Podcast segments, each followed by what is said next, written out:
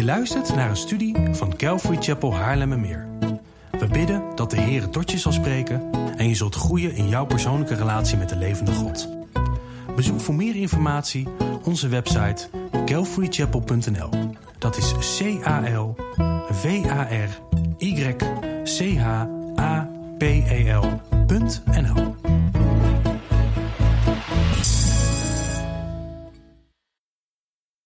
We hebben inmiddels vijf delen behandeld in deze preekserie. De preekserie Maak Discipelen. Wat feitelijk de grote opdracht van Jezus is, dat is Maak Discipelen.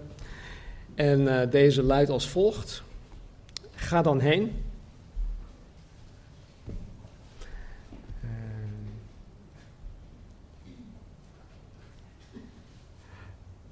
ja, staat hier? Ja. Ga dan heen.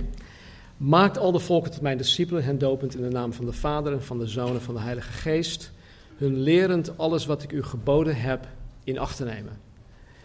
En het laatste stukje, daar, daar zit echt de, ja, het meeste werk in. Hun lerend alles wat ik u geboden heb in acht te nemen, maar dat uh, zien we zo meteen wel. Wij zien in de grote opdracht vier handelingen. Het heen gaan, hè, het, het erop uitgaan, het maken van discipelen, dopen en leren.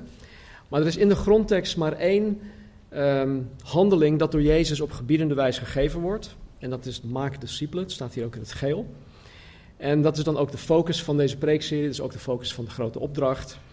En we hebben uh, ja, door de weken heen hebben we op basis van voorbeelden uit zowel het Oude Testament als ook het Nieuw Testament gezien wat een discipel is. Um, We zijn tot een ja, definitie gekomen. Ik denk dat ik ergens in het begin van het jaar waren we, ergens in, waren we bij Taco en Roos thuis. En toen uh, waren we een beetje aan het brainstormen van, joh, wat is nou een discipel?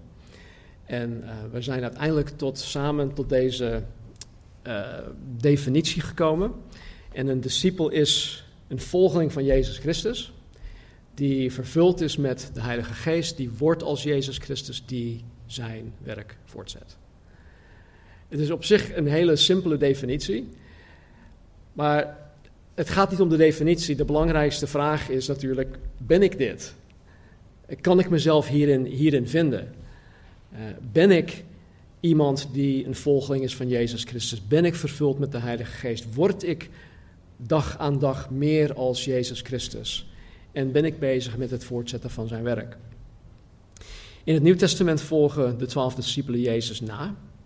En zij werden inderdaad ook als uh, Jezus, zij werden door de geest veranderd naar het beeld van Jezus. Waardoor Jezus gestalte in hun kreeg. Waardoor zij de dingen deden die Jezus deed. En zo zijn werk hier op aarde voortzetten en deze opdracht uitvoerden. En als ik hierover nadenk, dan ja, word ik er echt stil van. Want doordat zij trouw zijn geweest in het vervullen van de opdracht van Jezus, tweeduizend jaar geleden, is het evangelie tot ons gekomen. tweeduizend jaar later. Doordat zij trouw zijn geweest in het vervullen van de opdracht. En ik hoop echt dat, dat de Heer echt snel terugkomt.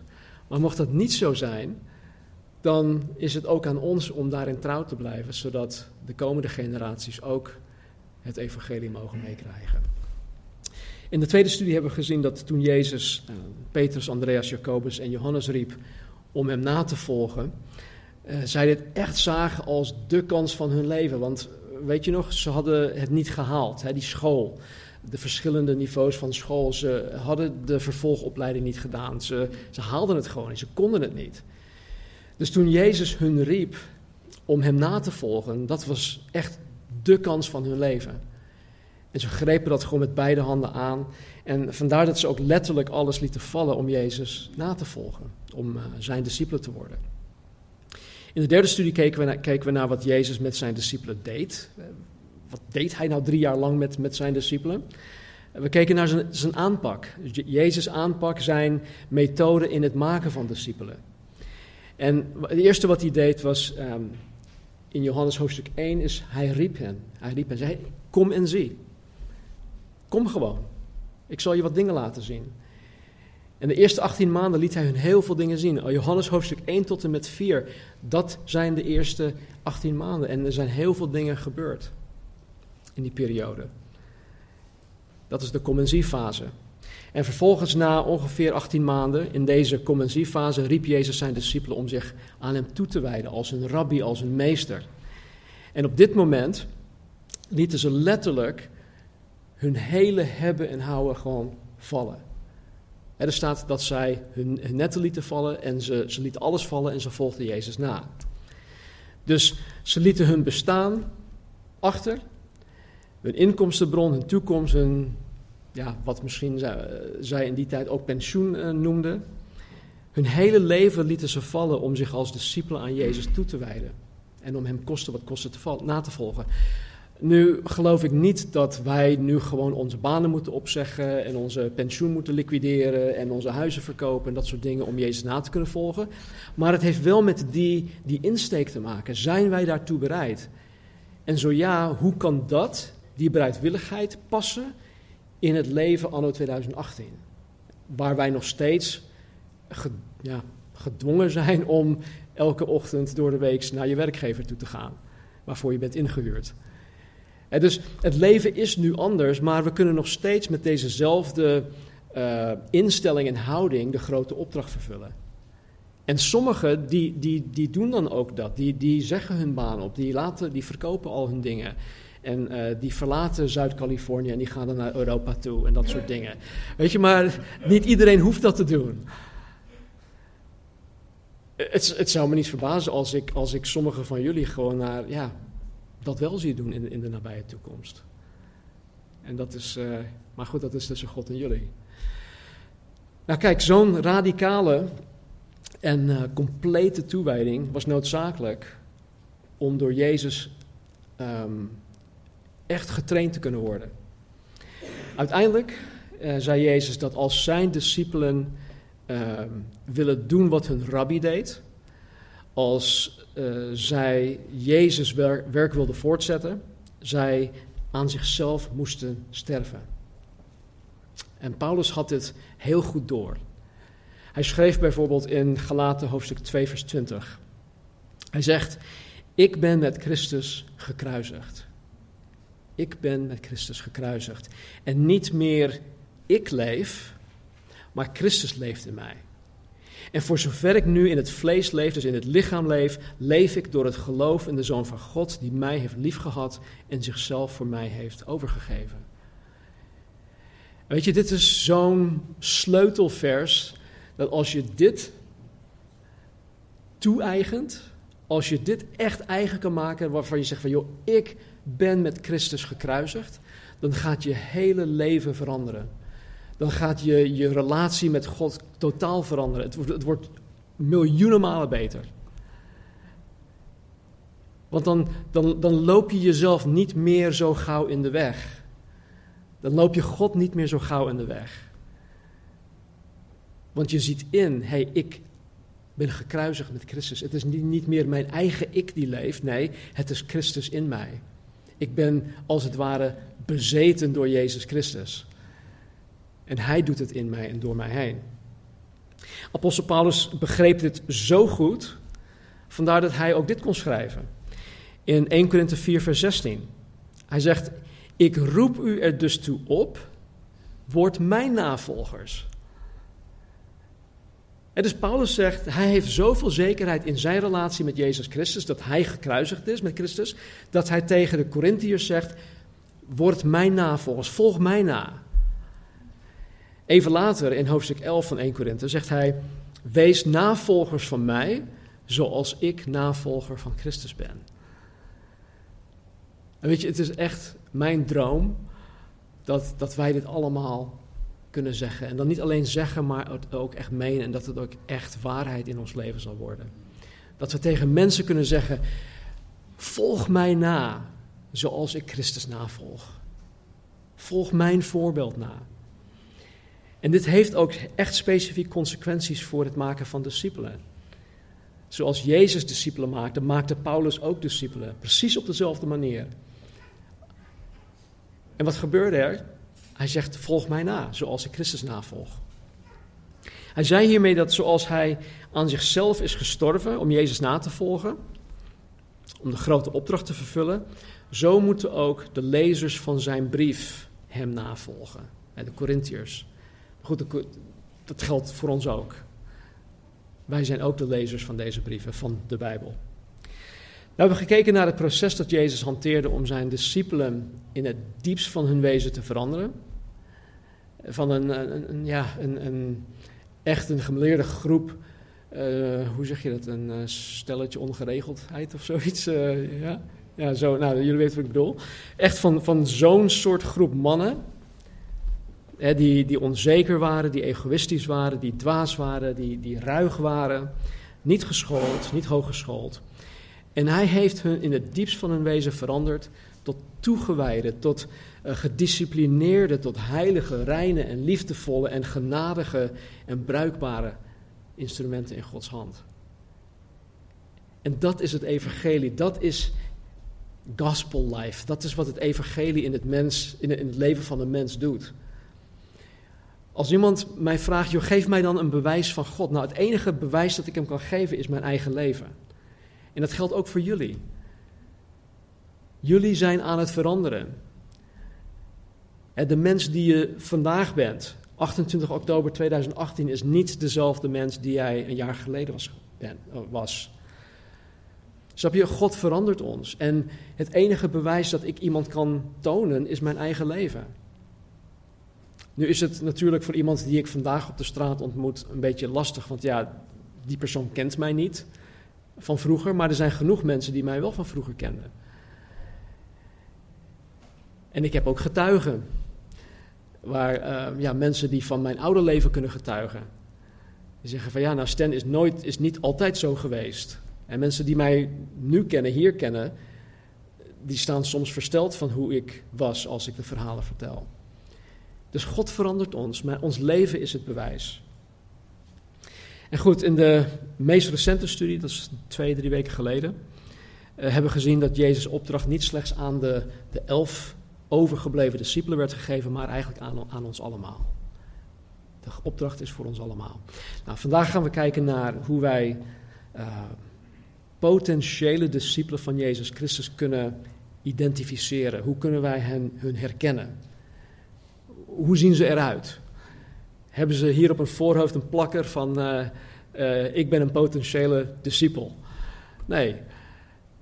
Maar God geeft ons wel bepaalde uh, tekens waaraan wij zo'n iemand kunnen herkennen. Dus um, we kijken vanmorgen slechts naar één voorbeeld.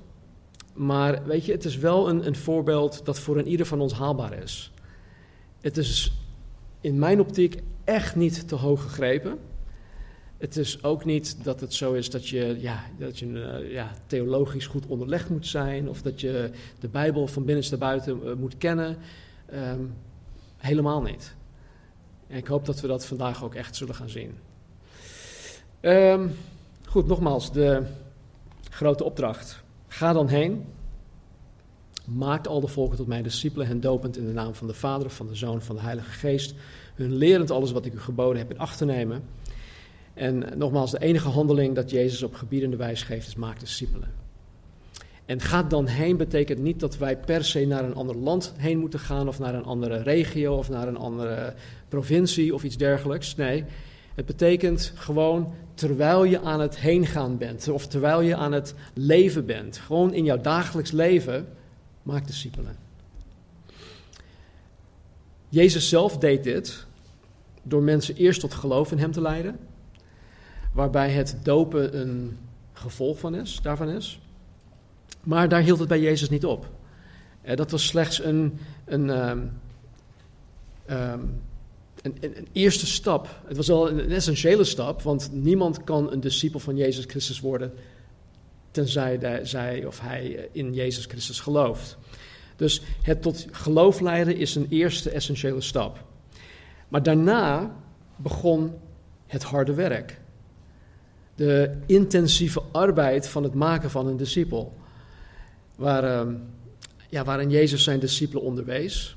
Hij onderwees hen om zijn geboden in acht te nemen. Jezus leerde hen om zijn geboden te gehoorzamen. Jezus leerde zijn discipelen om in gehoorzaamheid aan God te leven. En ik weet niet of je dat ooit hebt ervaren. Ik vind het moeilijk genoeg voor mezelf om in gehoorzaamheid te leven. Om mezelf te laten te leren om in gehoorzaamheid te leven. Als je ooit een, een exercitie in frustratie wil ondergaan, probeer dat een ander te leren. Dat is heel flauw hoor, maar het kan soms erg, erg frustrerend zijn. Maar Jezus die, die toonde zoveel geduld en zoveel liefde en vergeving en, en al die dingen die hij is om zijn discipelen um, te leren Gods geboden in acht te nemen. Het kostte tijd. Het kostte energie en, zoals ik net zei, heel veel geduld. Het was niet zo dat Jezus het evangelie ergens verkondigde en vervolgens zijn toehoorders gewoon aan hun lot overliet. Want uh, jongens, prettige wedstrijd, ik ga door naar het andere dorp. Uh, dat deed hij natuurlijk wel, maar hij zorgde er altijd voor dat er mensen waren om die andere mensen op te vangen. Jezus besteedde al zijn tijd en energie in het trainen, in het uh, voorbereiden, in het heiligen, in het toerusten, in het vormen van zijn discipelen. En gelukkig, wij die, die hier nu zijn, wij mogen het, dit samen met hem doen. Wij zijn niet degene die dat doen. Natuurlijk zijn er wel bepaalde handelingen die wij verrichten, maar uiteindelijk is het Jezus zelf die door ons heen dit werk aan het, gaat doen. Wij mogen dit in de kracht van de Heilige Geest doen. Maar goed, dit vereiste dat Jezus met een ieder van de twaalf een, een persoonlijke relatie had. En want het is maatwerk. In de zonderschool, als je daar vijf of zes kinderen hebt, in welke groep dan ook. Elk kind is anders, elk kind heeft andere behoeften. Elk kind heeft een andere aanpak en benadering nodig. En zo was het ook met de twaalf. En ieder had een verschillende aanpak nodig. En Jezus als geen ander wist precies hoe hij met deze mensen om moest gaan. Maar goed, het, het vereiste dat Jezus met hen optrok. Het vereiste dat Jezus zijn leven met hen deelde en ook andersom. Hij leerde hen kennen hoe zij in elkaar zaten. En daar speelde hij op in. Het maken van discipelen is dus per definitie een, een proces waarin de discipelaar, en ik weet niet eens of dat een woord is, een Nederlands woord, maar waarin de discipelaar, dus degene die discipelt, en de discipel een, een persoonlijke relatie met elkaar hebben, of eentje aan het opbouwen zijn. En want het kan zo zijn dat ik iemand hier, dat ik met, jullie, met, met een van jullie een relatie heb, wij gaan samen het discipelstraject in. En, en dan kennen we elkaar al, we hebben die relatie al. Maar het kan ook ne- heel goed zijn dat iemand nieuw erbij komt, of dat ik iemand ergens uh, tegenkom, en dat we dan op die manier een relatie op, aan het opbouwen zijn. En dit is hoe Jezus discipelen maakte. En ik geloof ook dat dit is de manier hoe Jezus wil dat wij discipelen maken. Toen, uh, toen Jezus in Lucas tien de zeventig erop uitzond om het koninkrijk der hemelen te verkondigen, gaf hij hun specifieke instructies. En hij zei tegen hun dat zij naar uh, de plaatsen uh, toe moesten gaan waar Jezus zelf ook naartoe zou gaan om zelf het koninkrijk van God daar te prediken. Sla je Bijbel open op uh, Lucas hoofdstuk tien. Lucas tien vanaf vers één.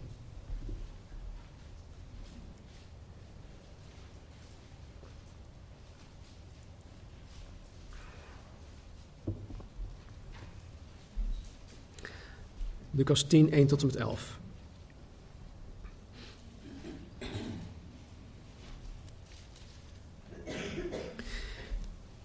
Hierna wees de Heere nog zeventig anderen aan en zond hen twee aan twee voor zijn aangezicht uit naar iedere stad en plaats waar hij komen zou. Hij zei tegen hen, de oogst is wel groot, maar er zijn weinig arbeiders. Bid daarom tot de Heere van de oogst dat hij arbeiders in zijn oogst uitzendt. Ga heen, zie, ik zend u als lammeren te midden van de wolven. Neem geen beurs, geen reiszak, geen sandalen mee en groet niemand onderweg. En welk huis u ook maar binnengaat, zeg eerst, Vrede zij dit huis. En als daar een zoon van de vrede is, zal uw vrede op hem rusten. Zo niet, dan zal uw vrede tot u terugkeren. Blijf in dat huis en eet en drink wat u door hen voorgezet wordt. Want de arbeider is zijn loon waard. Ga niet van het ene huis naar het andere huis. En welke stad u ook maar binnengaat en men ontvangt u, eet wat u voorgezet wordt. Genees de zieken die daar zijn en zeg tegen hen, het koninkrijk van God is dichtbij u gekomen. Maar welke stad u ook maar binnengaat en men ontvangt u niet, ga naar buiten de straat op en zeg, zelfs het stof uit uw stad dat aan ons kleeft, schudden wij tegen u af. Maar weet dit, dat het koninkrijk van God dicht bij u is gekomen. Tot zover. Het gaat mij in dit voorbeeld specifiek om vers vijf en zes. Vijf, vers vijf en zes zegt Jezus dit. Welk huis u ook naar binnen, maar binnen gaat, zeg eerst, vrede zij dit huis. En als daar een zoon van vrede is, zal uw vrede op hem rusten. Zo niet, dan zal uw vrede tot u terugkeren.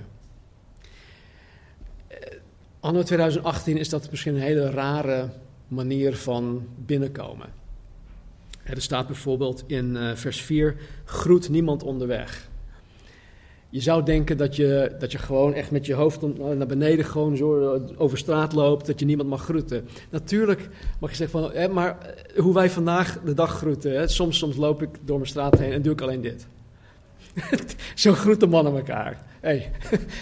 Weet je, maar dat, dat bedoelt Jezus niet. Uh, een groet in die tijd was, kom lekker binnen, we gaan lekker samen eten. Weet je, het was, het was echt sociaal. En soms duurde dat gewoon urenlang. Het was meer dan een, dan een, een hoi. Dus Jezus bedoelt hier niet dat ze asociaal moeten zijn, maar gewoon, uh, ja, uh, verspil geen tijd aan dat soort oppervlakkige contacten. Jullie zijn op missie. Maar goed, hij zegt, zeg eerst wanneer je binnengaat in dat huis, vrede zij dit huis. En het is niet zomaar een, een formule dat Jezus hun geeft om, om een huis binnen te komen en dat ze zeggen, vrede zij dit huis. Heel houterig, vrede zij dit huis. Nee, ze gingen erop uit om het evangelie, het goede nieuws te brengen. En dat we onder andere zeggen dat zij een, een boodschap van vrede brachten. De boodschap van Jezus, de vredevorst. De boodschap was dat het koninkrijk van God nabij was. Wat betekende dat Gods oordeel eraan zit te komen. Gods oordeel zit eraan te komen. En het is aan die mensen die toen en vandaag de dag nog steeds onder Gods oordeel vallen, dat het evangelie van de vrede met God gebracht moet worden. Wij hebben het evangelie van de vrede, waarin wij en waardoor wij mensen die onder Gods oordeel staan, met God kunnen verzoenen. En ieder van ons, voordat wij tot, tot geloof waren gekomen, waren wij vijanden van God. Wij hadden geen vrede met God. Maar door het evangelie van de vrede is er nu vrede tussen mij en God. En ik sta niet meer onder Gods oordeel. Er staat in de Thessalonicenzenbrief ook dat wij niet bestemd zijn tot Gods toorn. En wat er aan, aan gaat komen. In Romeinen tien vers vijftien schrijft Paulus, hij citeert eigenlijk een stuk uit uh, Jesaja volgens mij. Hij zegt, hoe lieflijk zijn de voeten van hen die vrede verkondigen. Hoe lieflijk zijn de voeten van hen die vrede verkondigen, van hen die het goede, oftewel die het evangelie verkondigen.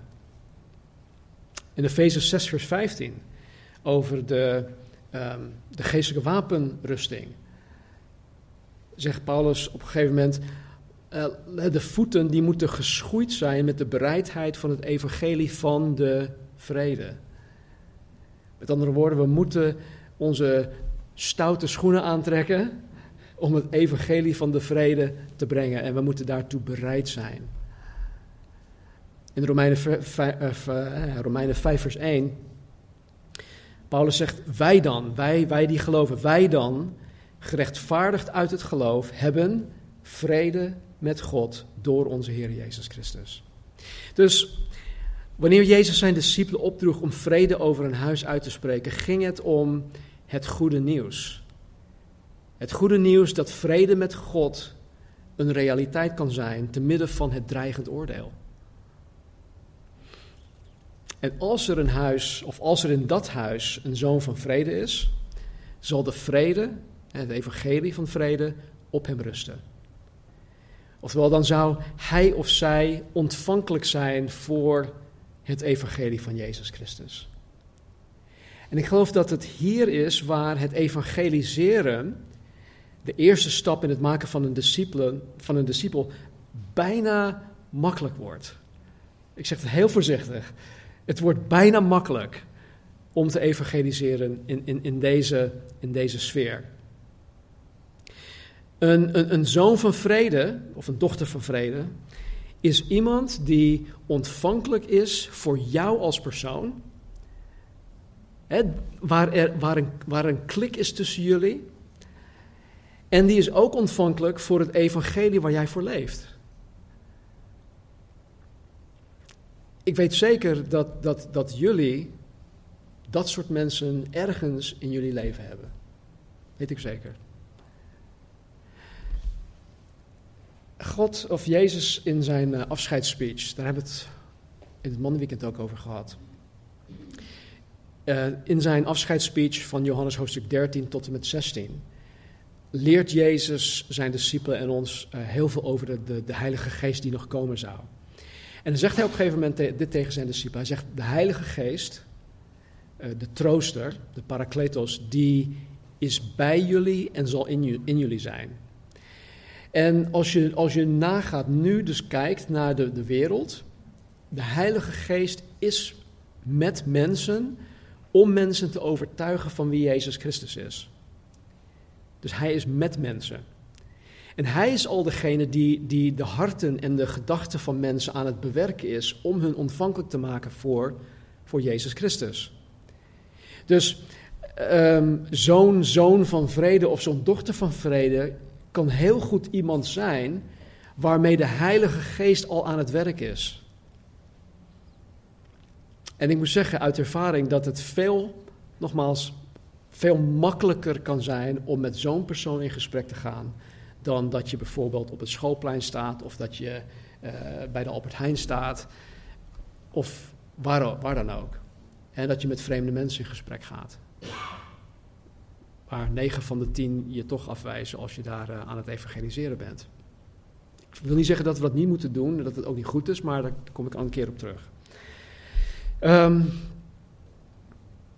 Zo'n persoon is iemand die van jou weet dat jij christen bent of dat je een discipel van Jezus Christus bent. En die alsnog met jou in gesprek wil gaan over van alles en nog wat, wat niet verkeerd is, maar ook vooral over het geloof, over Jezus, over de Bijbel, over de kerk, over allerlei zaken die met God te maken hebben. Misschien niet elke keer wanneer je zo'n zo'n persoon spreekt. Misschien is het, gaat het niet elke keer over het geloof. Maar die persoon staat, staat er wel voor open. En ik, ja, ik durf dit bijna niet te zeggen, maar het hoeft niet altijd over het geloof te gaan. Het gaat om, om, om relatie opbouwen. Het gaat om elkaar leren kennen. En als er raakvlakken zijn in, in je leven, dan bouwt dat toch een bepaalde vertrouwensband op. En weet je, dan heb je veel meer ook toegang tot het hart van zo'n persoon. Maar goed, die persoon moet uiteindelijk wel openstaan voor, voor het evangelie.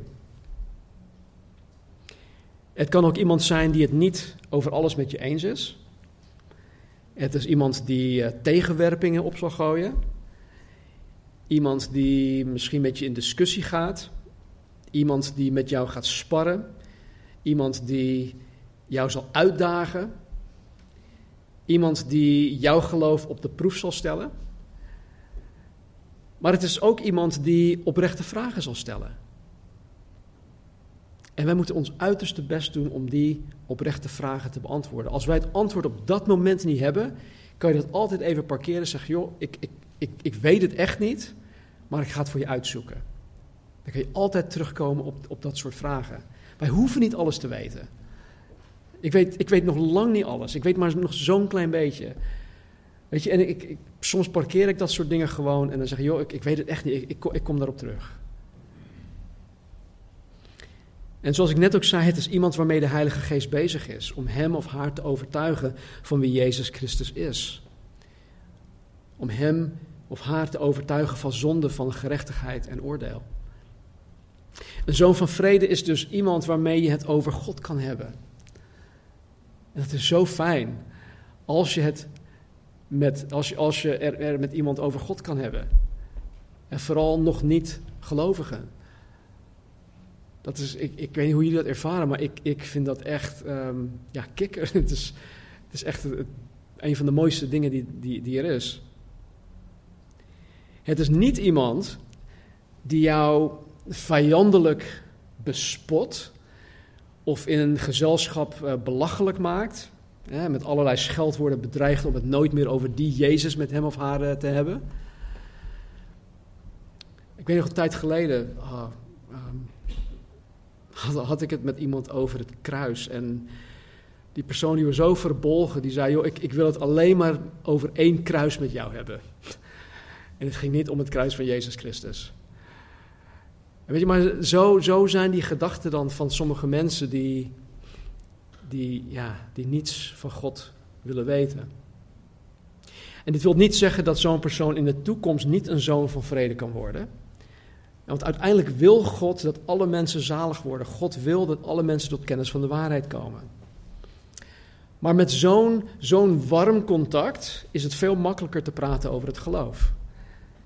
En niet alleen dat, met zo'n persoon zal je God ook echt aan het werk zien gaan. Je zal uh, Gods hand en Gods genade op het leven van zo'n persoon zien.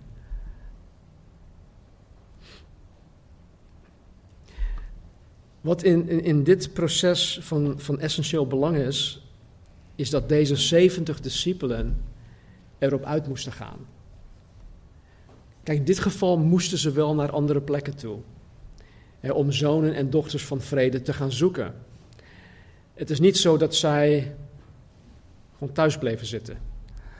Het is niet zo dat zij, ja, als, als kluizenaars, hè, zoals... Uh, Dat, dat in sommige godsdiensten gebeurt, dat zij zich afzonderen van de wereld om als kluizenaars te werk te gaan. Nee, zij moesten van die bank af. Zij moesten uh, van achter een breedbeeldtelevisie komen of van achter een computer of welk device dan ook. Zij moesten gewoon ja, in beweging zijn. Zij moesten doelbewust erop uitgaan om zich onder de mensen te bevinden. En ik, ja, voor mezelf vind ik dat nog, nog, nog vrij um, lastig in de zin van, van tijdsbesteding. Uh, ik, ik ben met, met, met jullie, met de kerk, ik ben met, um, met studie ben ik bezig, weet je. En dan, dan zit ik vaak um, of bij mensen op afspraak thuis of bij ons thuis met mensen in gesprek. En dan of uh, achter mijn bureau uh, voor te bereiden. En, en daar zit heel veel tijd in. En ik denk dat ik een aantal weken geleden ook, ook zei van... joh, hoe kan ik mijn tijd uh, die ik nu besteed aan dingen... hoe kan ik dat anders gaan besteden? Misschien dat ik een, uh, een, een woensdagavond oversla... om juist, met een, uh, juist op zoek te gaan naar een zoon of dochter van vrede... in mijn omgeving. Hè, dus buiten de Calvary Chapel. Maar zo moeten we denk ik in, allemaal gewoon voor onszelf... Een, een manier zien te vinden hoe wij... Um, deze mensen gaan vinden. Nou, er staat in vers zes, als daar een zoon van vrede is, zal uw vrede op hem rusten. Zo niet, dan zal uw vrede tot u terugkeren.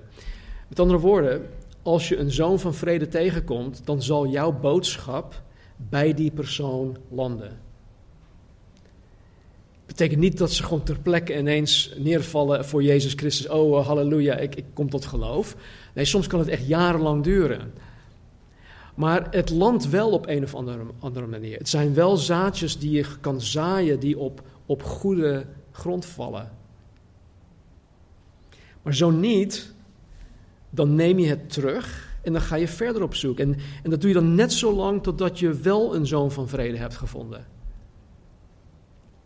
Waar we ook rekening mee moeten houden is dat er ook mensen in ons leven zullen zijn die geen zoon of dochter van vrede zijn.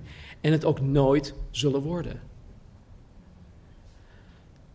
Jezus is daar heel duidelijk over hoe wij met dit soort mensen om horen te gaan. In vers tien en elf van hetzelfde stuk zegt hij: maar welke stad u ook binnengaat en men ontvangt u niet, ga naar buiten, de straat op en zeg: zelfs het stof uit uw stad dat aan ons kleeft, schudden wij tegen u af. Maar weet dit, dat het koninkrijk van God dichtbij u is gekomen. En dat, dat, het zeggen van de stof van uw stad, nou, dat schudden we van ons af, dat betekent min of meer: jongens, bekijken jullie het maar. Wij hebben het koninkrijk getracht bij jullie te brengen.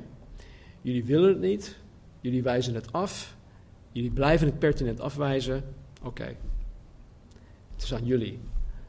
Wij hebben gedaan wat we moesten doen. Toen Jezus in Mattheüs tien de twaalf uitzond, zei Jezus eigenlijk hetzelfde. In Mattheüs tien vers veertien. Als iemand u niet ontvangt en niet naar uw woorden luistert, vertrek dan uit dat huis of die stad en schud het stof van uw voeten. Helaas zullen er altijd mensen zijn die tot hun dood aan toe niets met de God van de Bijbel te maken willen hebben. En dat is, dat is schrijnend. Het is het meest trieste wat er is. Marnie en ik hebben dat helaas met een aantal mensen mee, mee moeten maken. Dat, dat mensen, kennissen van onze familie, dat zij gewoon tot hun laatste adem aan toe God als het ware hebben, hebben zitten vervloeken. Dat wil, dat wil je echt niet meemaken. Maar helaas zullen er dit soort mensen in jouw leven komen. En van dit soort mensen kan je geen discipel maken. Ja, want die willen sowieso niets met Jezus te maken hebben. Laat staan dat zij zich volledig aan, aan hem over willen geven. Jezus zegt dat wij onze tijd en energie niet in dit soort mensen moeten stoppen. Met andere woorden, wij moeten deze mensen niet uh, krampachtig uh, proberen te forceren en, en, en overtuigen over ons geloof, over Jezus Christus. Ik weet dat dat soms moeilijk is, want je wil zo graag, je houdt van die persoon en je wil zo graag dat zij ook tot geloof in Jezus Christus komen. Maar het forceren, het dwingen, het, oh, wil je alsjeblieft tot geloof komen, dat werkt niet. Het is alleen de Heilige Geest die de mens kan overtuigen om tot geloof te komen.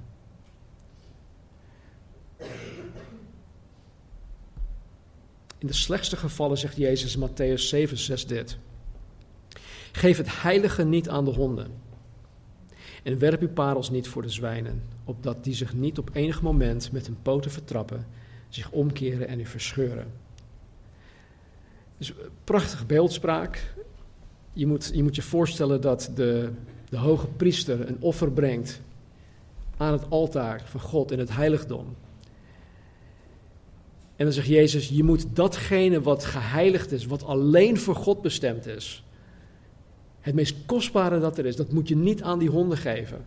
En honden waren niet zoals we nu, als we nu honden hebben in het asiel of waar we duizenden euro's aan besteden. Nee, honden waren echt, echt um, vieze... Uh, gemene, valse dieren die gewoon losliepen in, in, in, in roedels. Roedels? Goed, ja, roedels. Die, uh, ja, waar mensen eigenlijk op neerkeken. Het waren niet van die lieve beestjes. Sommige mensen vinden dat nog steeds geen lieve beestjes, maar dat is een ander verhaal. Maar weet je, om, om zoiets heiligs dan aan, aan de honden te geven, dat, dat doe je gewoon niet. En, en werp uw parels ook niet voor de zwijnen. Een zwijn heeft totaal geen uh, besef van hoe kostbaar een parel is. In die tijd, om een parel uit de Middellandse Zee of uit een, een andere zee te, te halen, joh, daar, daar moest je uh, bij wijze van spreken miljardair voor zijn. En wie zou dan een parel zomaar voor een zwijn gooien? Die, die vertrapt het, die ziet de waarde daar niet van in. En ja, als je dat dan probeert terug te pakken, dan zal je waarschijnlijk uh, verscheuren. Verslinden. Dat zegt Jezus. Dus er komt een moment wanneer wij de keus moeten maken om het heilige, het meest kostbare dat er is, dat is Jezus Christus, niet met dit soort mensen meer moeten delen. Want Jezus ziet dat als het heilige aan honden geven of een parel aan zwijnen geven. En het voorbeeld van de honden en de zwijnen geeft aan dat dit soort mensen de waarde van Jezus Christus niet in willen zien en het niet willen aannemen. Weet je, helaas, althans in mijn ervaring, zijn het vaak familieleden. Het zijn vaak familieleden of oude vrienden en kennissen die geen zonen van vrede zijn. En dat maakt het juist zo moeilijk. We mogen het absoluut niet als excuus gebruiken om hun aan hun lot over te laten, om niet te gaan getuigen. Of om te zeggen van, joh, bij de eerste beste uh, tegenwerping, oh joh, ik ga, ga, me, ga geen parels voor de zwijnen werpen. Ik ben klaar met jou. Nee, we moeten wel gewoon blijven proberen. We moeten dit soort mensen blijven liefhebben. We moeten voor hem blijven bidden. Ja, bidden dat God de blindheid waarmee de Satan hun verblind heeft, weg zal nemen. Er staat in de Korinthebrief dat de God van deze wereld de ongelovige mensen verblind heeft voor het evangelie. En alleen God kan die blindheid wegnemen. Heeft hij bij mij gedaan, heeft hij bij jullie ook gedaan. Iemand heeft ooit voor jullie gebeden dat jullie tot geloof zouden gaan komen. Ik weet zelf dat ik niet een zoon van vrede was. Ik ben het ooit geworden. Maar ik denk voor degenen die mij aan het evangeliseren waren, dat het, ik was geen pretje. Dus we moeten dit soort mensen blijven liefhebben.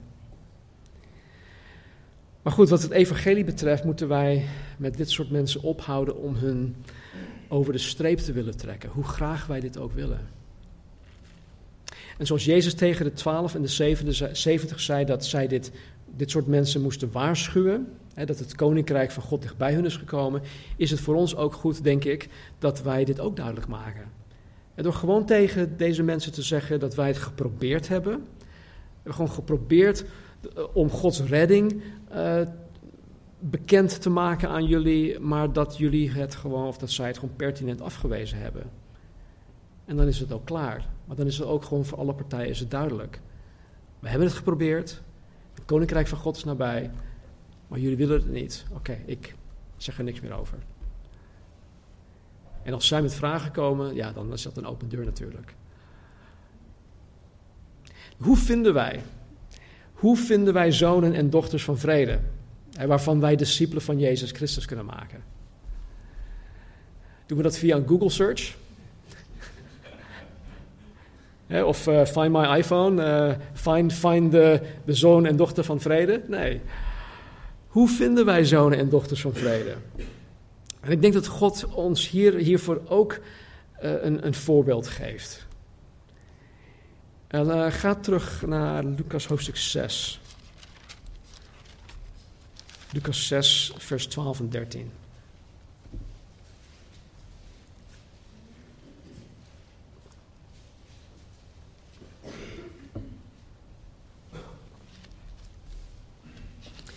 Lucas zes, vers twaalf en dertien. Het gebeurde in die dagen dat hij, dus Jezus, naar buiten ging, naar de berg, om te bidden. En hij bleef heel de nacht in gebed tot God. En toen de dag was geworden, riep hij zijn discipelen bij zich en koos er twaalf van hen uit, die hij ook apostelen noemde. Tot zover.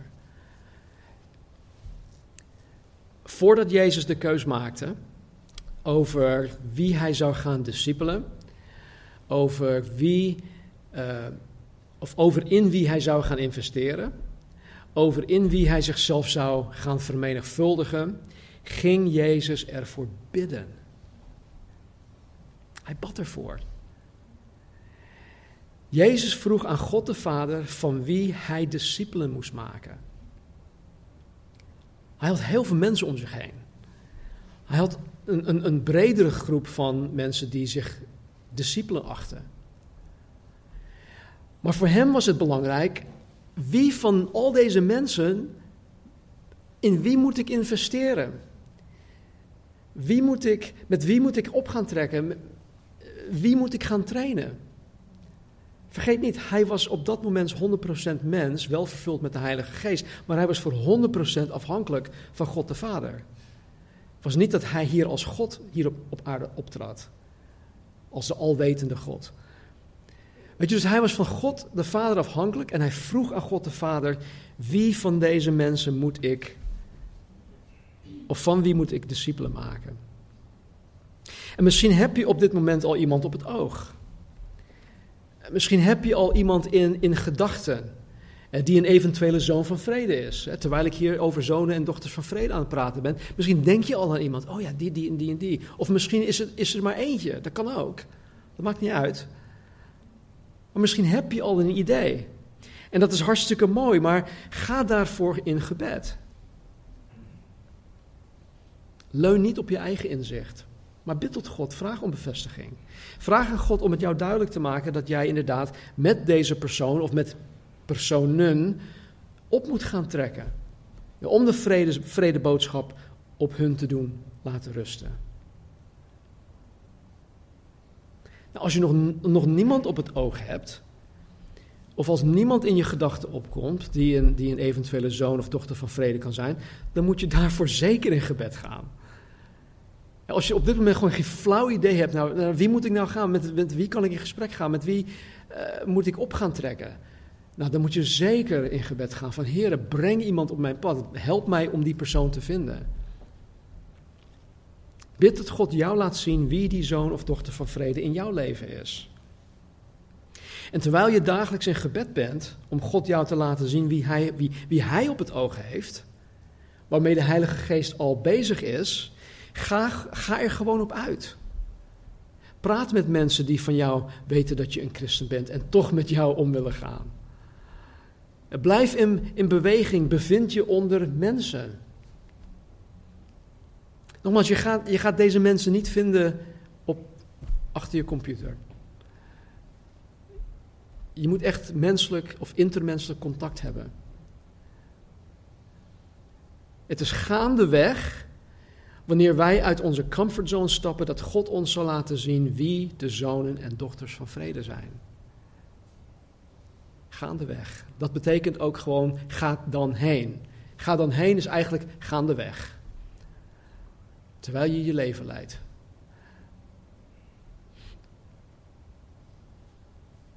Nou, ik, zoals ik zo net ook zei, ik, ik wil het op straat gaan evangeliseren niet uitsluiten. Maar wil voor nu toch wel zeggen dat het op zoek gaan naar de zonen en dochters van vrede in jouw leefomgeving veel makkelijker is dan op het pleintje met wildvreemde mensen te praten. Toch? Ik vind dit in ieder geval een stuk makkelijker. Niet dat ik dat anderen niet moet doen, maar dit is wel veel makkelijker. Nu hoop ik dat... Dat jullie, dat, dat, dat wij een, een, een toch meer duidelijker idee hebben over hoe wij potentiële discipelen kunnen vinden om hun te dienen. Want uiteindelijk gaat het om hun dienen. En ik denk dat de grootste belemmering eh, op dit moment in ons leven eh, tijd is. Het kan, het kan ook echt een belemmering zijn, dat we echt geen tijd hebben, maar het kan ook een, een, een, what's een perceived? Ja, een schijnbelemmering zijn. Dat je denkt niet genoeg tijd te hebben. Dus ja, je, je, moet, je, je moet je leven gewoon onder de loep nemen. Ga inventariseren waar je eventueel zou kunnen snijden, wat je, wat je kan laten. Ik heb op mijn, sinds de nieuwe iOS-update kan je ook zien wat voor, hoeveel screentime je per vierentwintig uur hebt. En ik, uh, ik schrok vanmorgen wel, want uh, ik ben uh, van eergisteren tot op gisteren, of vandaag, ik weet niet precies, ben ik met tweeëntwintig procent omhoog gegaan. Van wat het was naar twee uur in vierentwintig uur. Maar goed, twee uur vind ik op zich niet zo slecht, maar goed, twee uur is wel, ja, wat kan ik met die twee uur anders doen? Dan achter mijn telefoon hebben gezeten. Weet je, dus, dus probeer dat gewoon. Het is, het is echt niet moeilijk. Kijk gewoon waar je, je, waar je je tijd aan besteedt. En kijk gewoon waar je misschien een half uur of een uur uh, aan dit soort zaken kan besteden. Ga ervoor in gebed. Volhard daarin. En hiermee sluit ik af. Zeg tegen God wat John Knox de Schotse reformator in de zestiende eeuw tegen God zei. Kennen jullie dit? Hij zei dit. Geef mij Schotland of laat mij sterven. Geef mij Schotland of laat mij sterven.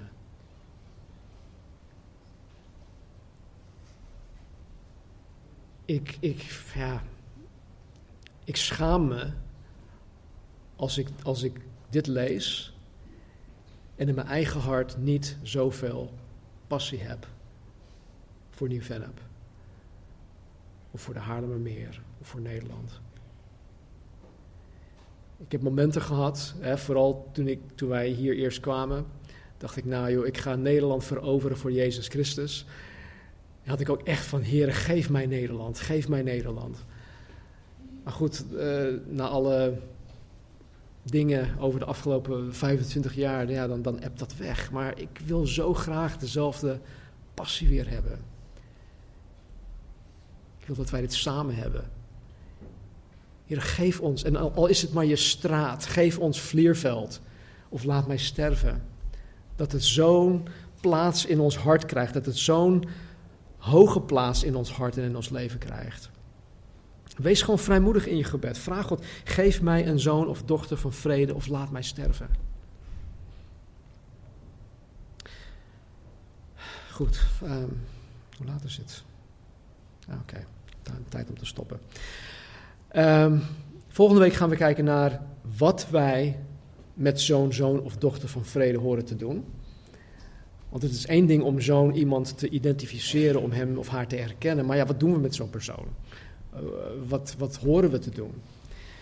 Uh, hoe horen wij met hem, hem of haar om te gaan? Uh, wat, wat horen wij wel of niet tegen zo'n persoon te zeggen? Hoe ziet zo'n relatie eruit? En dat soort dingen. En Um, ik zal waarschijnlijk vanuit um, de brief Eerste Thessalonicenzen een aantal dingen uh, laten zien. Dus voor aanstaande zondag lees alvast Eerste Thessalonicenzen. Het is een korte brief, het bestaat uit vijf hoofdstukken. Je hebt het echt, binnen no time heb je het uh, gelezen. Maar neem daarvoor de tijd. Lees het gewoon meerdere malen door. Mediteer op het woord. En vraag God ook om je ogen te geven, om te zien, vooral in het kader van het maken van discipelen, dat God jouw dingen laat zien in die brief. Ja? Laten we bidden. Heere God, dank u wel dat u ons een voorbeeld hebt gegeven. Jezus, dat u ons een voorbeeld hebt gegeven om uh, discipelen te maken. Dat u de twaalf erop uitzond, dat u de zeventig erop uitzond om zonen en dochters van vrede te identificeren. En het evangelie met hun te delen. En Heere, waar het... Waar het landde, heren, dat, um, dat zij met deze mensen verder moesten gaan. Waar het niet landde, heren, waar mensen pertinent uw boodschap van vrede, het evangelie van de vrede, waar zij het afwezen en het bleven afwijzen. Heren, dat ze daar ook niet verder mee door moesten gaan. En zo bid ik voor in ieder van ons, heren, dat u ons dat ja, onderscheidingsvermogen geeft. Heer, zodat we leren herkennen wie de zoon of dochter of zonen en dochters van vrede zijn in ons eigen leven. Help ons om die hartsgesteldheid te hebben, Heer, die passie zoals John Knox, door tegen u te zeggen, Heer, geef ons een zoon of dochter van vrede of laat mij sterven.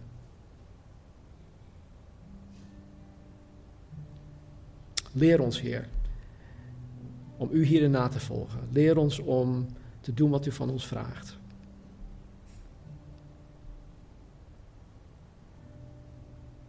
Heer, ik weet dat in uh, Hebreeën twaalf staat dat uh, zonde ons zo gauw in de weg kan staan. Vooral op dit gebied. Dus Heer, help ons. Help ons om ja, de dingen die u in de weg staan, Heer, om die af te leggen.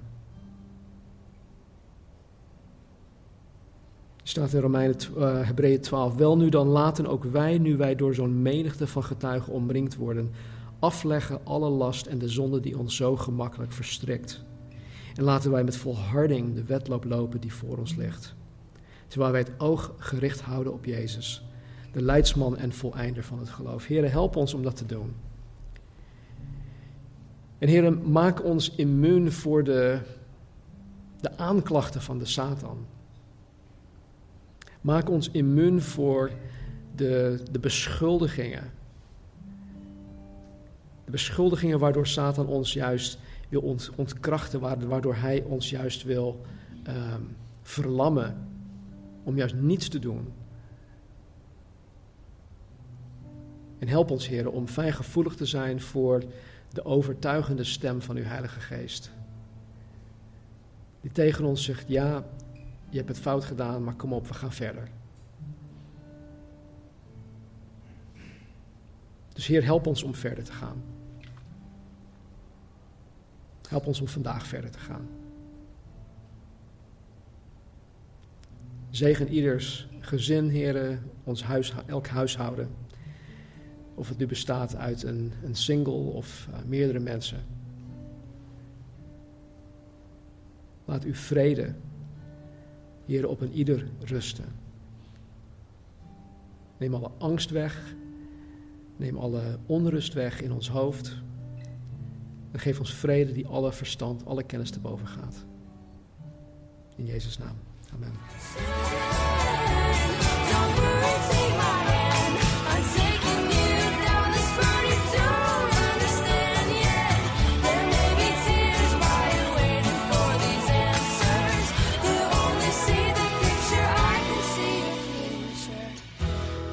Tell you right now, it's gonna be alright.